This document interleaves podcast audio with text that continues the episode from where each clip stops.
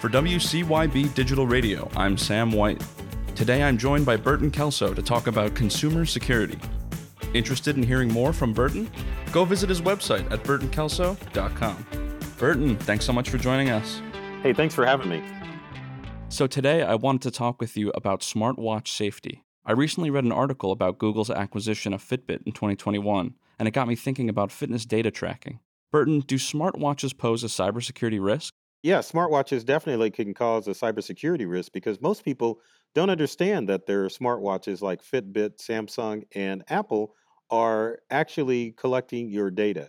Now, in any data collection policy, that information is going to be uploaded to a server. And once that information is up on the cloud and the server, it increases the chances that cyber criminals may get access to that server and download your data. Now, keep in mind that companies like Google and Apple are collecting your data for their advertisers, and they are not really trying to sell that information to criminals. But if a criminal gets access to that data, then it definitely can put your information at risk as they'll use that data in order to lure you into a variety of phishing scams that they will launch against you to get you to voluntarily give up personal data. Should we be handing out our data so liberally to these companies?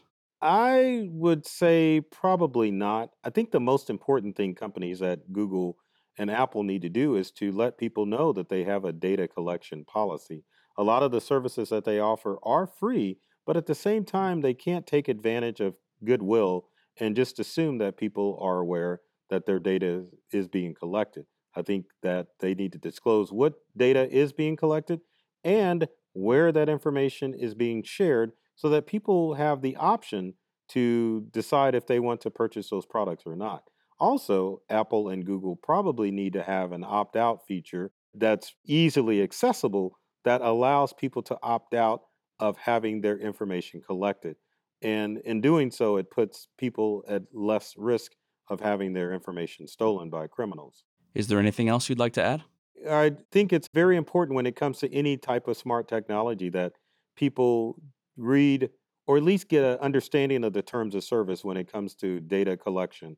People are always surprised at the fact that their data is on the dark web. And if you, as an individual, have a good understanding of where that data is going, then you can do a better job as far as protecting your personal data if it is leaked on the dark web and to be able to take steps to ever prevent that from happening.